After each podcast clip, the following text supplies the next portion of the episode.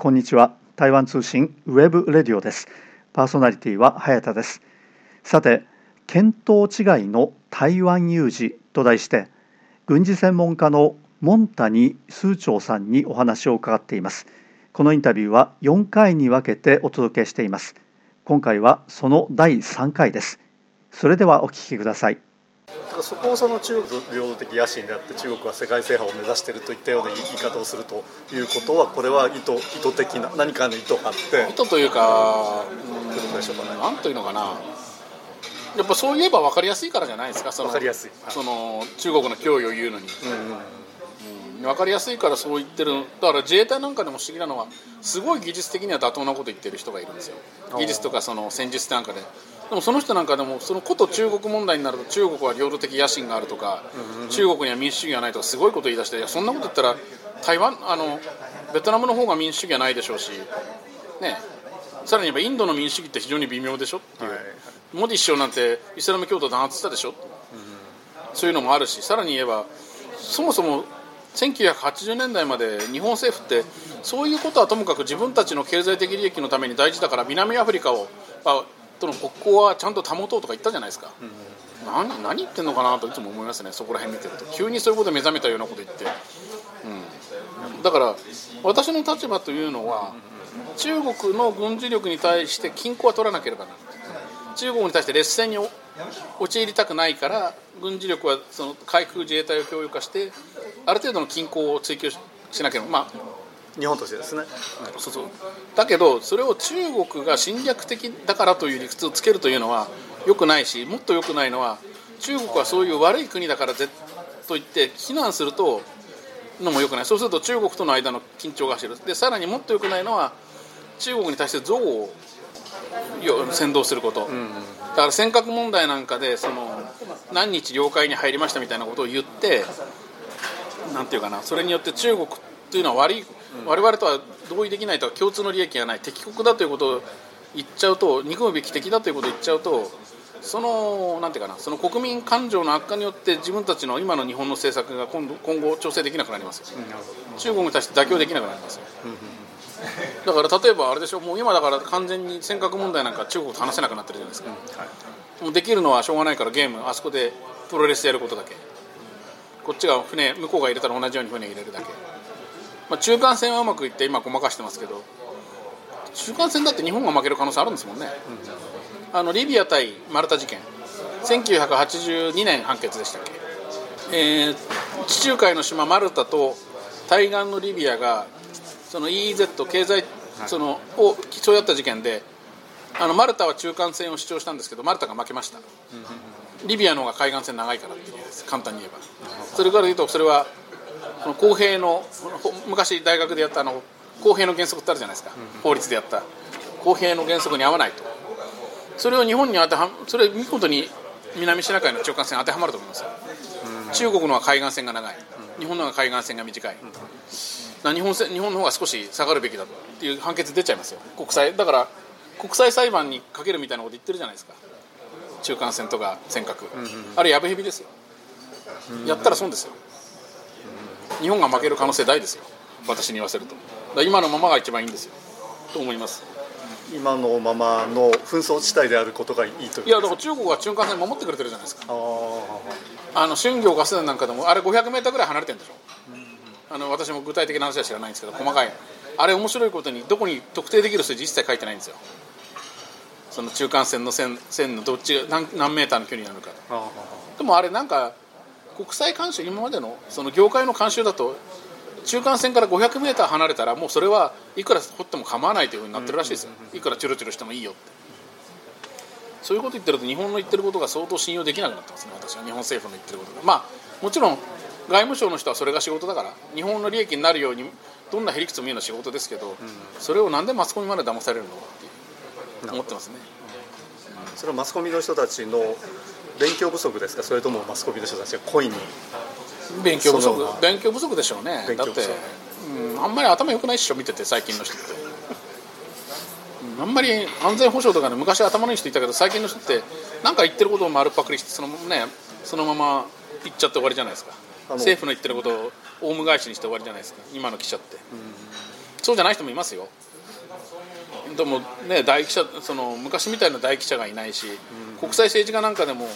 82年80年代のソ連脅威論の時はソ連脅威論というのは日本には当てはまらないという人いたんですよ。でしかもそれが防衛研究所とかの中にもいたんですよ。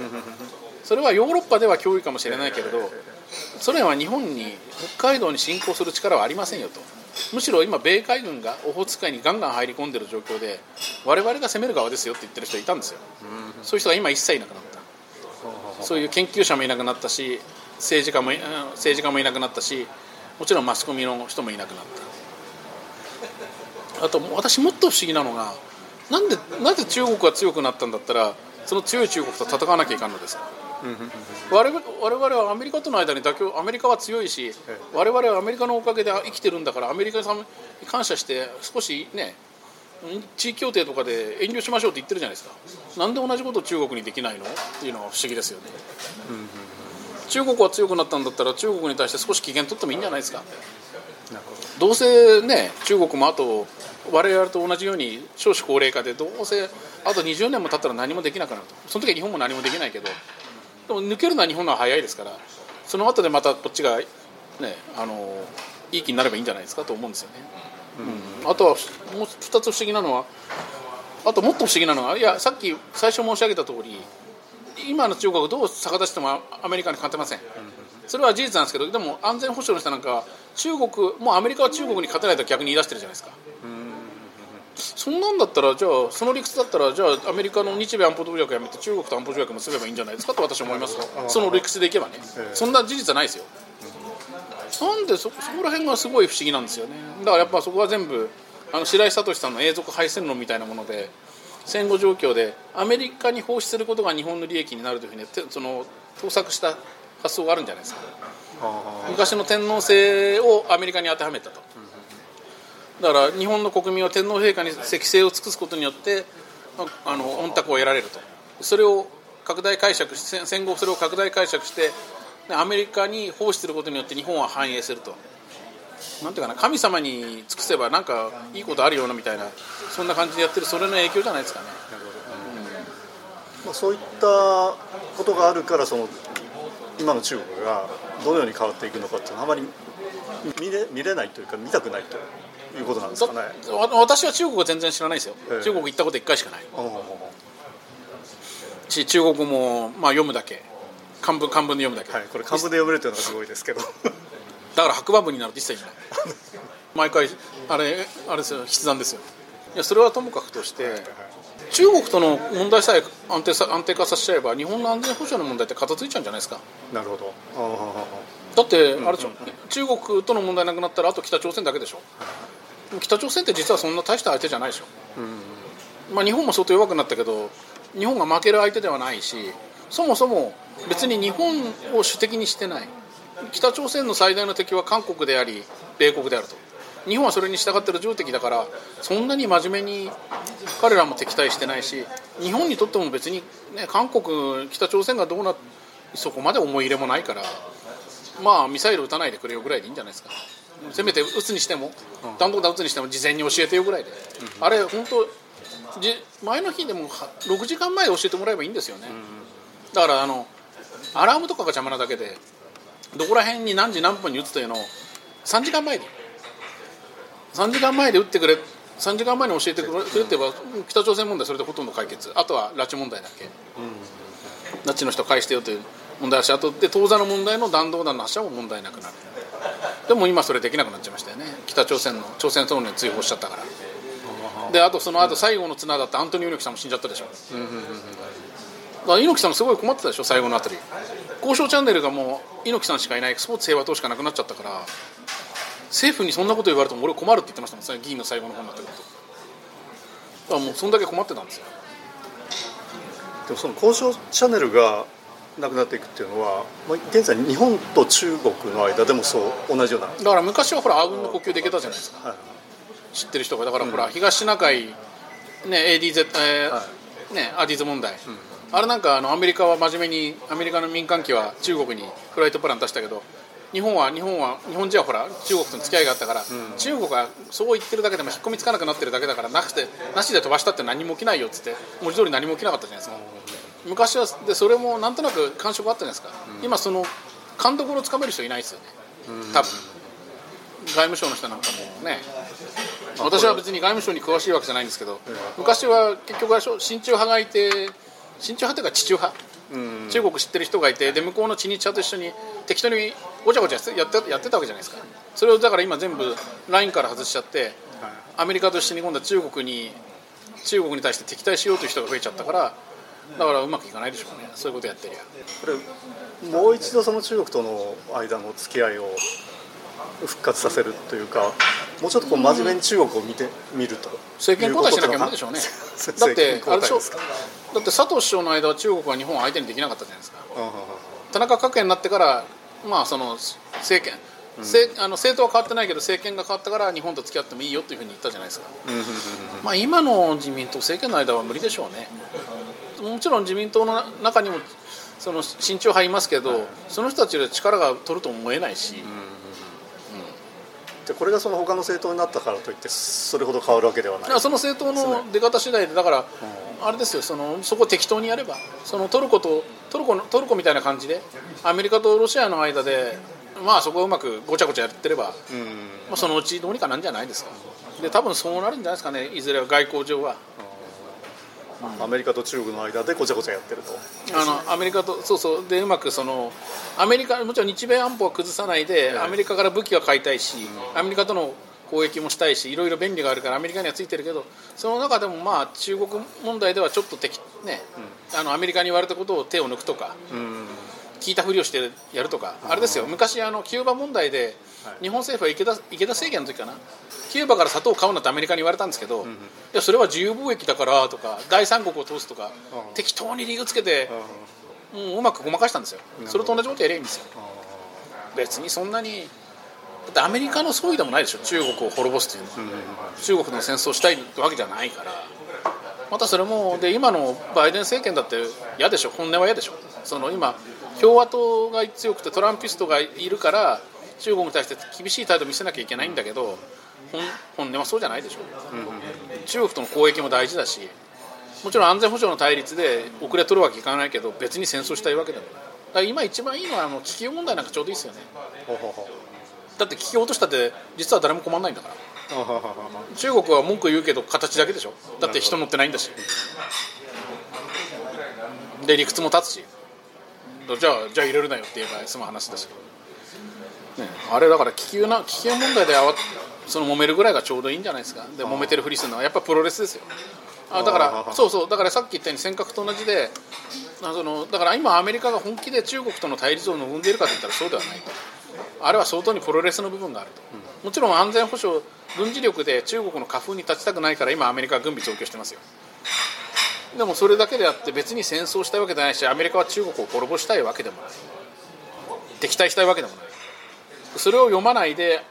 そのアメリカが中国を敵対するとほら日本の安全保障屋さんってアメリカに褒められるでしょ？あのハドソン研究所とか CSIS の人に褒めて褒めてくれるんでしょ？きっと。でそこら辺でポストを用意してくれるんでしょ？大学のポストを用意してくれるんでしょ？彼らに。原生的な利益手には彼らが欲しい手にはが取られるんでしょ？だって日本はだってだから安全保障屋の人はだってあんまり手にはね、安全保障屋の人の手には取ってる大学が少ないという理由もよく分かりますよ。だってあの人たち新しい業績ないんだもん。普通新しい発見とかない限りくれないでしょそんなの。だから自分たちで持ってるあの謎のいくつかの大学のいくつかのセクター。まあ言っちゃうと語弊があるから言わないけど、ねああの大学ねってあたりと。あの大学とあの大学とあの大学ねってあたりで。でしかもあのけんその中のあの研究所とあの学部だけだよねっていうのが見えますよね。だからそんなにだからまず米中問題もそんなに真面目に本気で危ないと捉えるのは、ま、誤ってますよ、うん、台湾の方に話戻しますとですねあのこの間そのペロシ当時のまあ下院議長が台湾を訪問して中国側がまあミサイルを発射したじゃないですか台湾を取り囲む、えー、あれってどういうふうに見ますか？あれはあれとだってあれはあれもまずミサイル撃ったことっていうのはやっぱりその公ですよ。ペロシに対ペロシがやったことに対して中国が何かし仕返ししなきゃいけない、でもそこでもでも何を直接誰にも民間人にも迷惑をかけない感じでやったから冷静な反応じゃないですか。だって何もしないわけいかない、で多分落とす場所も大体あれ事前にアンバーあのアンバーというアンバーというかノーチとか、まあ、そういうのあるんですけど、うんうん、落ちる場所でも教えてませんでしたっけ、はいはい、あの発表してましたね。でしょ、はい、そこで行かなきゃいいしであれで船が通れないなんてことはないし、うん、やっぱあれもだから、まあ、プロレスという言い方で対応するのはよくないですけどだからあれも気球を落としたのと同じ程度の候補ですよ、ペロシを入れたからには中国は反応しなければいけない。そうしないと自分たちの国民にあの、ね、中国の共産党政権が妥当性を示せない。メンツが立たない。となるとそうだな海にミサイルを撃ち込むのはちょうどいいんじゃないかぐらいじゃないですか。あれに対してその日本側はその日本の EEZ にでも EEZ って了解じゃないですからね、うん、非常にこの緊張した場面があったと思うんですけどいや緊張はしてないと思いますだって EEZ って別にあれは公海ですからね。皆さん公のあれを EEZ って公の海でそこで実弾演習しようが何しようが問題ないんですよ、うんただ日本今まで中国が日本に対して遠慮してやらなかったのをやったというのは何かそれは一つのシグナルですよ、はい、お前利益になるなよということです。よ最近あとあれでしょスパイとか捕まえてるでしょ日本人の、うんうんうん、まあ、本物のスパイもいるでしょうし本物じゃない人もいるでしょうけど。だからそこら辺でなんかやりすぎですよ日本が。日本がやりすぎ。日本がやりすぎ。過剰反応ですか？それは今までそれは中国はその経済的関係とかあったしあんまりそのあったからその日本に対してその安全保障のゲームはゲームで割り切ってたけどあまりにもやってる以上は少し警告の意味はあるんじゃないですか？あのミサイルの発射を受けてですねその特に沖縄の人が非常に心配をして、えー、沖縄がその、まあ、台湾有事があった時に、えー、被害が及ぶんじゃないかといったような、まあ、論議があるみたいなまあそういうふうにその不安を抱くのは当然だと思うんですけど、うんまあ、どうかただ冷静に考えれば台湾に回収する際になんで日本を攻めるんですかと、そんなことやると中国やぶへびですよと、だからそれはやるとしたら、うん、そのなんかその島を攻撃拠点とかにしたりした場合にあるかもしれないけどそれもそんなに日本をそんなに敵対したくないでしょ中国も、台湾まず台湾を回収することが最優先なんですから、そうだったらまあ日本はそのまず手を出さないと思ってよろしいと思いますよ、うん、手を出すことによってと中国がより自分の立場がより回収できなくなるそう台湾、ね、だって台湾に攻め込む戦力が足りなくなる、うん、あと日本軍が来る。日本の自衛隊が来る可能性が増える、うん、でそうじゃなくても日本はさらに武器とかどんどん渡すようになるでしょ。そんなことしたら、そういうやべへびなことはしないと思いますよ。し、うん。まあ、そもそも台湾回収という自体が台湾有事という自体がないというのが見立てだからそれからすると非常に全部そのこの話も家庭の目の家庭なんですよ、ね、見当違いの台湾有事と題して軍事専門家のモンタニ数長さんにお話を伺っています。このインタビューは4回に分けてお届けしています。今回はその第3回でした。次回も引き続きお聞きください。パーソナリティは早田でした。それではさようなら。台湾通信 web radio でした